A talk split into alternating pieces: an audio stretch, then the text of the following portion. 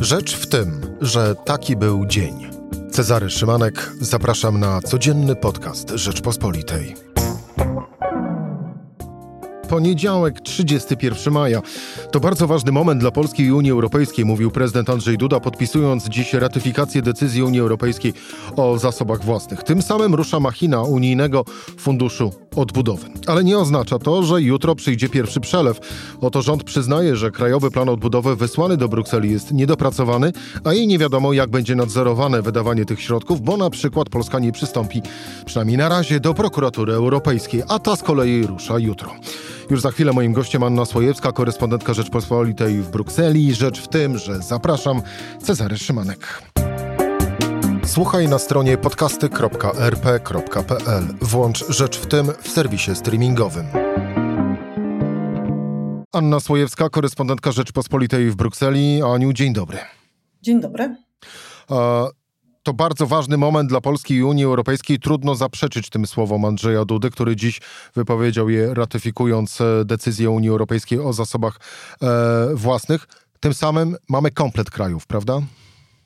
Tak, wszystkie 27 państw członkowskich Unii dokończyło proces ratyfikacji decyzji o zasobach własnych e, przez swoje narodowe, czasem regionalne parlamenty i dzięki temu no, już Unia w tej chwili może zacząć techniczne przygotowania do pozyskiwania, a następnie do wydawania tych pieniędzy.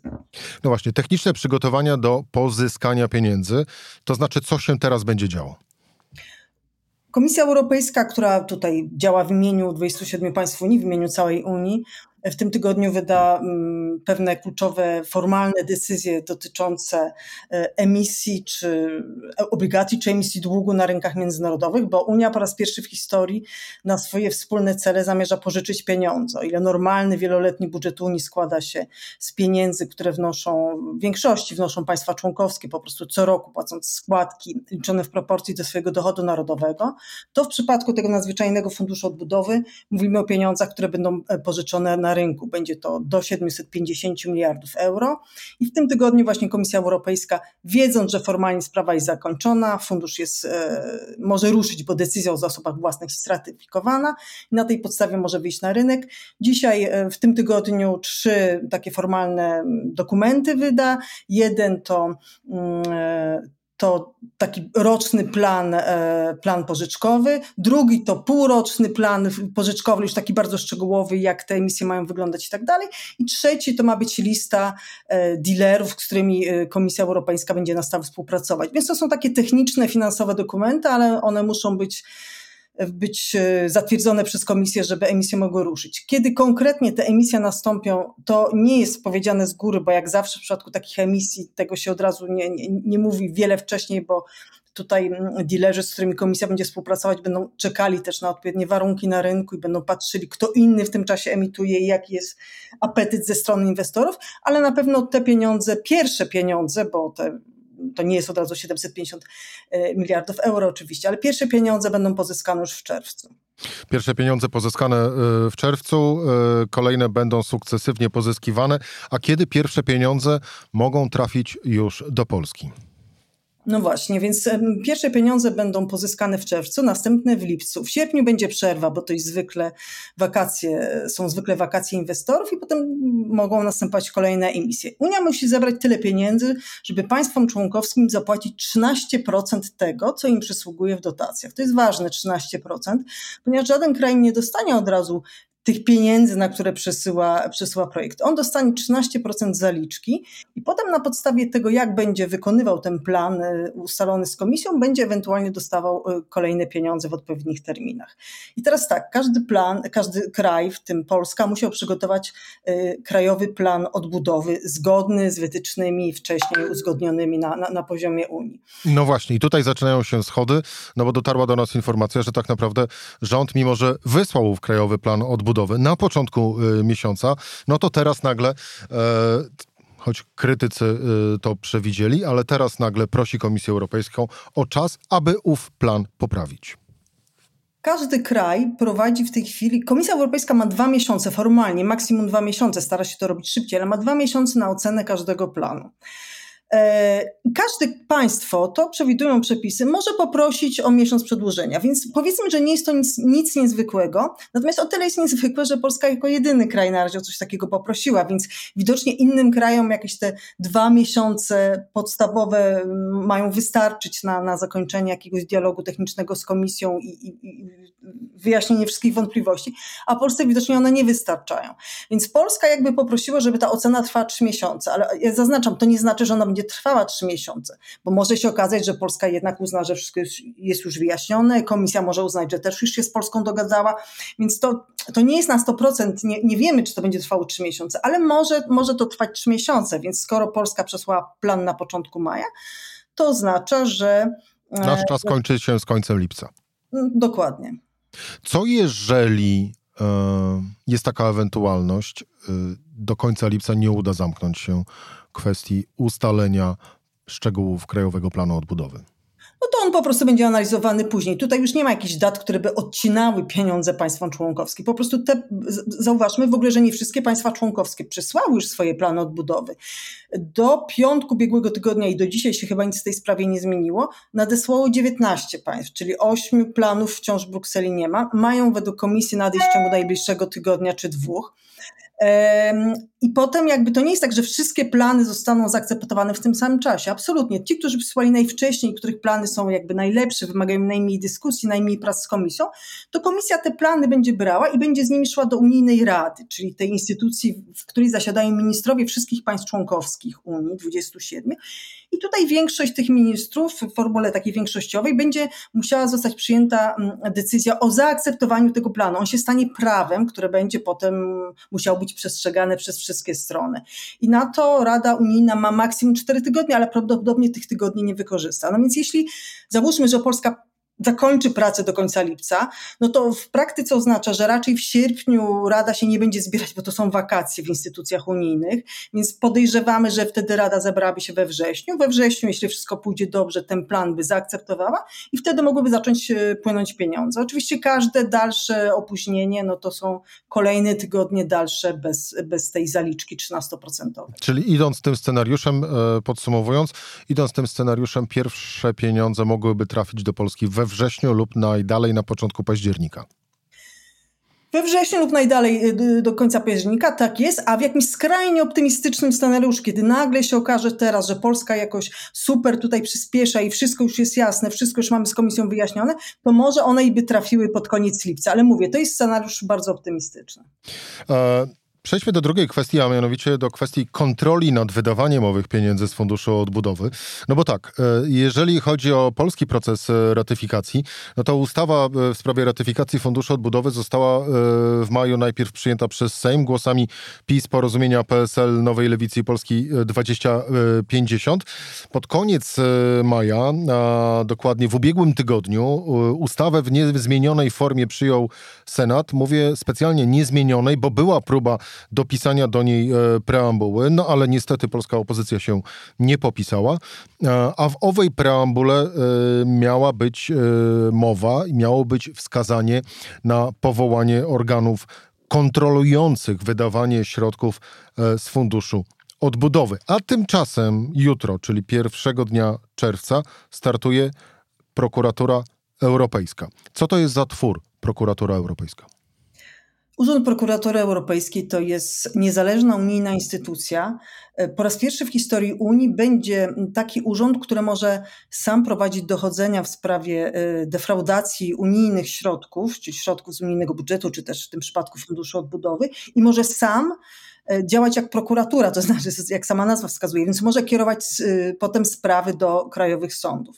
Dlaczego to jest takie ważne? To nie jest tak, że do tej pory nikt nie kontrolował wydawania unijnych pieniędzy, dlatego że jest y, taki urząd, który się nazywa OLAF i żeby tak może ułatwić zrozumienie, co to jest, OLAF to jest powiedzmy taka polska Najwyższa Izba Kontroli, ale on nie może, y, on też może badać przypadki korupcji, przypadki defraudacji y, unijnych pieniędzy, ale on nie może, mm, on nie może działać jak prokurator. W związku z tym on na przykład nie wiem, ostatni znany w Polsce przykład to jest przykład eurodeputowanego Ryszarda Czarneckiego, który sporo naciągał przez kilka lat E, na pieniądzach, które dostawał od unijnego podatnika de facto na prowadzenie swojego biura, na zwrot kosztów podróży i tak dalej. On oszukiwał w tych rozliczeniach, Olaf się dowiedział, że coś jest nie tak, przeprowadził takie swoje śledztwo i potem skierował sprawę do prokuratury w Polsce. I to prokuratora w Polsce musi stwierdzić na podstawie tych danych, że czy on popełnił przestępstwo, czy nie, i ewentualnie postawić Czarneckiego przed sądem.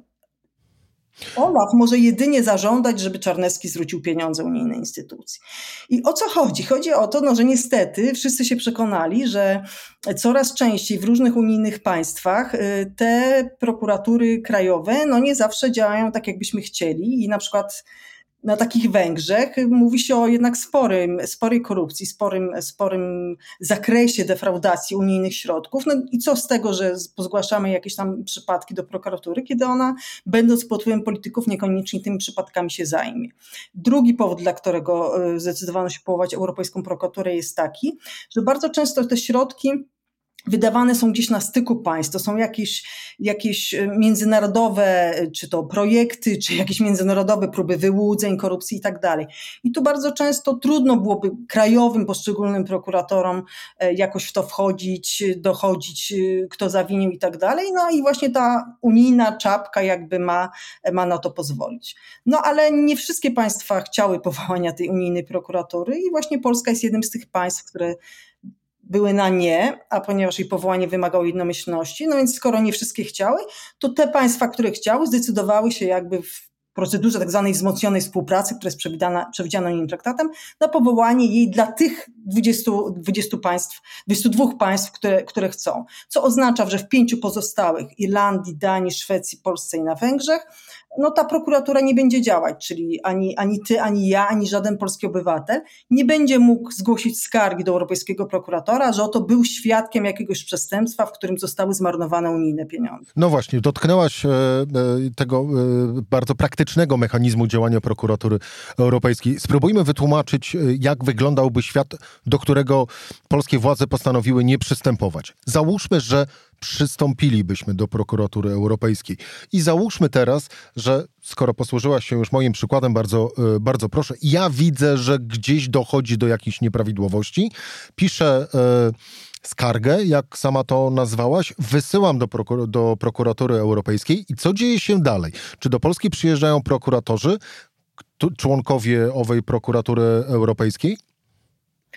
Europejska prokuratura ma taką strukturę podwójną, ma taką central, centralę, jakby taką czapkę centralną, ma swojego europejskiego prokuratora, e, którym jest pani Laura Kodruta Kovesi. To jest zresztą bardzo ciekawa historia, bo to jest rumuńska prokuratorka, która była w najbardziej chyba skorumpowanym państwie Unii, czyli w Rumunii, e, prokuratorem krajowym, a potem szefem takiego urzędu antykorupcyjnego powołanego e, na, właściwie na żądanie Unii. I ona była absolutnym postrachem, ona tam po prostu wy, wypleniła tę korupcję, no ale na ostatniej prostej się e, potknęła i jak chciała wyplenić tę korupcję w sferach rządowych, to już są to sfery rządowe wywaliły ze stanowiska e, z hukiem bardzo dużym, e, no ale potem ona zupełnie nieoczekiwanie, mimo wielkich protestów rządu rumuńskiego, wygrała konkurs na prokuratora europejskiego, więc wszyscy oczekują, że będzie tak samo nieustraszona.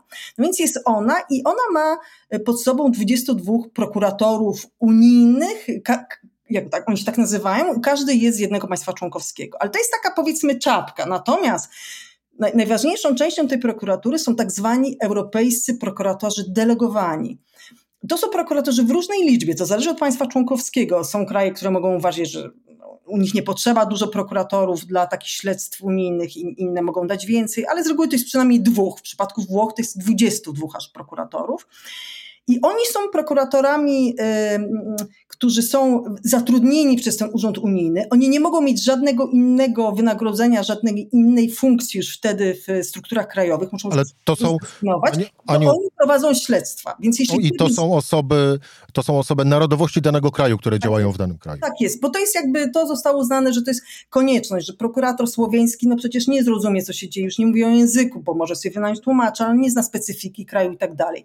Więc dlatego gdyby było tak, że Polska byłaby w prokuraturze, to twój wniosek przeszedłby na pewno przez jakąś tam administracyjną drogę e, na tej, w tej czapce centralnej e, w Luksemburgu, bo w Luksemburgu będzie ta siedziba tej centrali prokuratury, ale potem sprawa by poszła do do Polaków, którzy byliby prokuratorami unijnymi. Nie pójdzie, bo ich nie ma, ale tak, tak byłoby w sytuacji, gdybyśmy przystąpili do tego urzędu. Czy to wtedy również oznaczałoby, że ci Polacy, którzy byliby prokuratorami unijnymi, zostaliby również wyłączeni spod nadzoru polskiej prokuratury?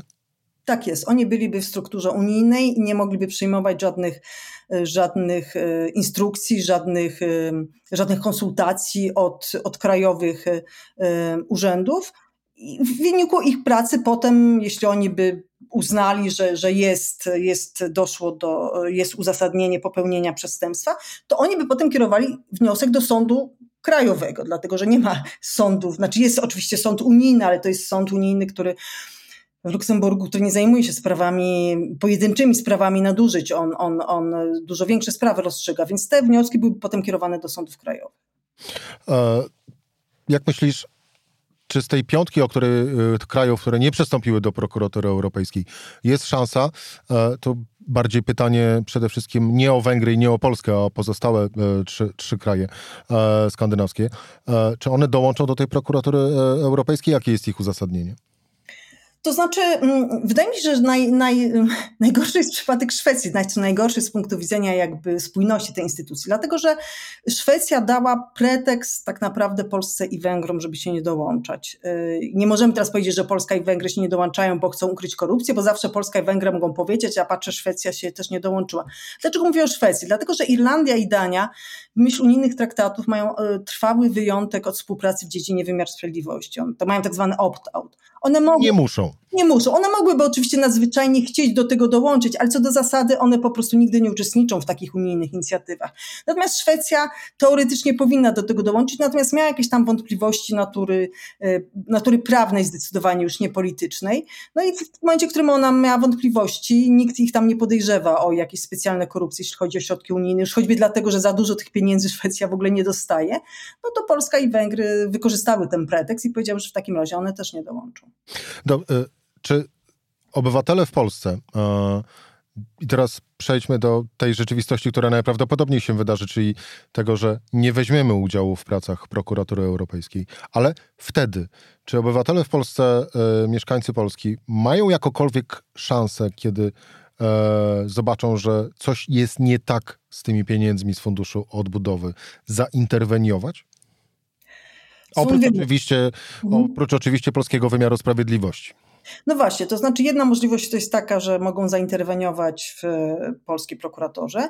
Mogą oczywiście poskarżyć się Olafowi, prawda? Czyli tej, temu, tej unijnej, jak ja to nazwałam, taki unijny NIK, który nie ma takich możliwości jak prokuratura, no ale on też może zacząć prowadzić dochodzenia i przynajmniej nagłośnić sprawę, prawda? Więc wtedy już jakby w momencie jak nagłośni tę sprawę, no to już może będzie trudno prokuraturze nie zająć jakimś ewidentnym przypadkiem nadużyć. E, ale też jest jedna możliwość tak naprawdę e, w rzadkich sytuacjach mógłbyś założyć skargę do Europejskiej Prokuratury na, na, na, na nadużycia w Polsce w dwóch sytuacjach. E, po pierwsze wtedy, kiedy w ten proces nadużycia byłby zamieszany obywatel państwa Unii, które to państwo jest członkiem Europejskiej Prokuratury, lub też gdyby, był to, gdyby to było przestępstwo takie ponadgraniczne, w które zaangażowane byłyby też e, pieniądze, instytucje z państw, innych państw Unii, które do tego Urzędu Prokuratury Europejskiej należą. Wtedy tak, też wtedy takie śledztwo w jakimś sensie byłoby Polskę. I ostatnie pytanie, Anią, w takim razie. E, czy kiedykolwiek e, padła możliwość takiej transakcji wiązanej? Dostaniecie fundusze, fundusze, jeśli przystąpicie do prokuratury europejskiej, zarówno w odniesieniu do nas, jak i do Węgier? To znaczy, na samym początku negocjacji e, nie, nie teraz, nie w tych ostatnich negocjacjach już po pandemii, ten argument nigdy nie padał, ale na samym początku negocjacji o Europejskiej Prokuraturze pamiętam takie argumenty, zresztą nawet, nawet na naszych łamach mówiła o tym wiceprzewodnicząca Komisji Europejskiej Vera Jurowa, że powinno się uprościć proces przekazywania unijnych środków tym państwom, które należą do prokuratury europejskiej, właśnie dlatego, że wiadomo, że im można dawać jakby łatwiej, szybciej, bez dodatkowej y, formalności, bo ich też potem łatwiej będzie śledzić przez europejskiego prokuratora, czyli automatycznie kraje, które by nie przystąpiły do tego urzędu, miałyby utrudniony cały proces i więcej formalności w pozyskiwaniu, w otrzymywaniu tych środków. No ale to nigdy nie przeszło, więc no, teoretycznie tutaj nigdy, nigdy ten argument już potem nie był podnoszony. Anna Słojewska, korespondentka Rzeczpospolitej e, w Brukseli. Aniu, bardzo dziękuję Ci za rozmowę. Dziękuję bardzo. To była rzecz w tym w poniedziałek. Cezary Szymanek do usłyszenia jutro w czerwcu o tej samej porze.